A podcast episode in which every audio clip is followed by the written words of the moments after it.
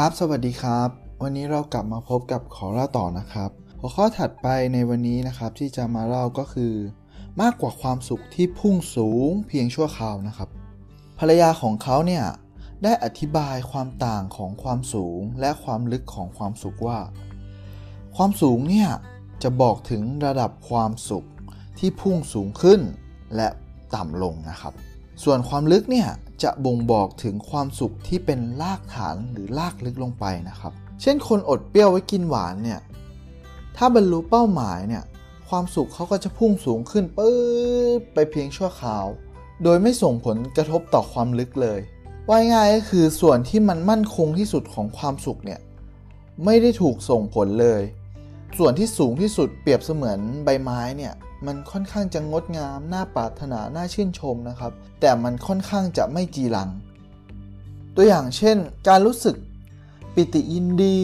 คนถูกหวยเนี่ยจะรู้สึกยินดี รู้สึกมีความสุขพีคไปช่วงหนึ่ง เสร็จปุ๊บเขาก็จะมีความรู้สึกความสุขกลับมาที่จุดเดิม อีกตัวอย่างหนึ่งคือคนที่รู้สึกเศร้าเสียใจ บางครั้งเนี่ยเขาร้องไห้แทบเป็นแทบตายเลย สุดท้ายแล้วเขาก็จะกลับมาอยู่ในสภาวะเดิมได้ คนที่สูญเสียอะไรบางอย่าง เขาก็จะรู้สึกทุกข์ใจ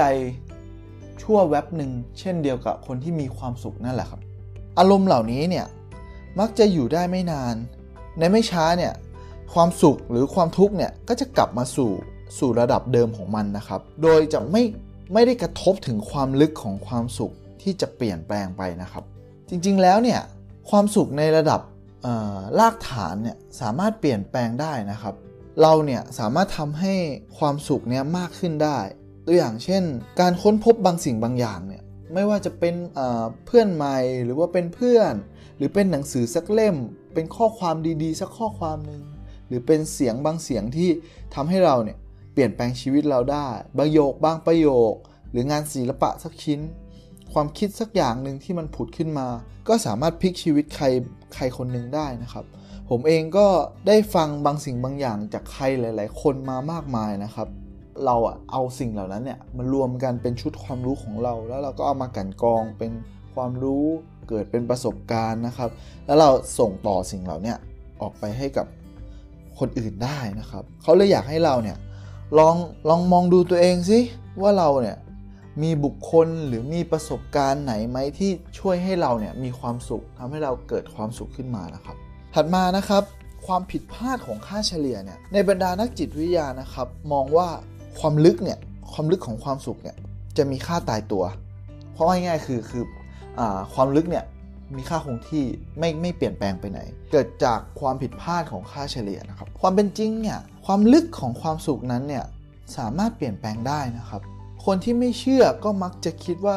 ชีวิตเนี่ยถูกกำหนดไว้ล่วงหน้าแล้ว เราไม่สามารถทำให้โชคชะตาของเราเนี่ยดีขึ้นได้นำไปสู่ความท้อแท้ความสิ้นหวัง แล้วก็เป็นคนหมดอะไรตายอยากในที่สุดนะครับ เพราะฉะนั้นเนี่ยการเปลี่ยนแปลงบางสิ่งบางอย่างนะครับ เราเนี่ยจำเป็นต้องใช้เวลาในการพัฒนาในการปรับปรุง ให้มันเหมาะสมนะครับ ซึ่งมันจะนำเรานะครับไปสู่ความสุขในระดับที่ลากลึกลงไปนะครับ เราจะได้พบกับความสุขที่ยั่งยืนนะครับ ทีนี้เขาอยากให้เราลองลงมือทำนะครับ ให้ลองค้นหาสิ่งที่เราเนี่ยรู้สึกว่าเออมันเป็นสิ่งที่น่าชื่นชมนะ โดยมองหาคุณค่าของบางสิ่งบางอย่างนั้น แล้วก็เพิ่มคุณค่าของมันนะครับ อีกอย่างหนึ่งก็คือ เขาอยากให้เราลองหาประสบการณ์ด้านบวกดูบ้างนะครับ และนำสิ่งเหล่านี้เนี่ยกลับมาปรับใช้กับอนาคตลองสร้างสรรค์สิ่งใหม่ ๆ ให้กับอนาคตเรานะครับ และสุดท้ายนะครับเขาอยากให้เราเนี่ยสัญญากับตัวเองว่า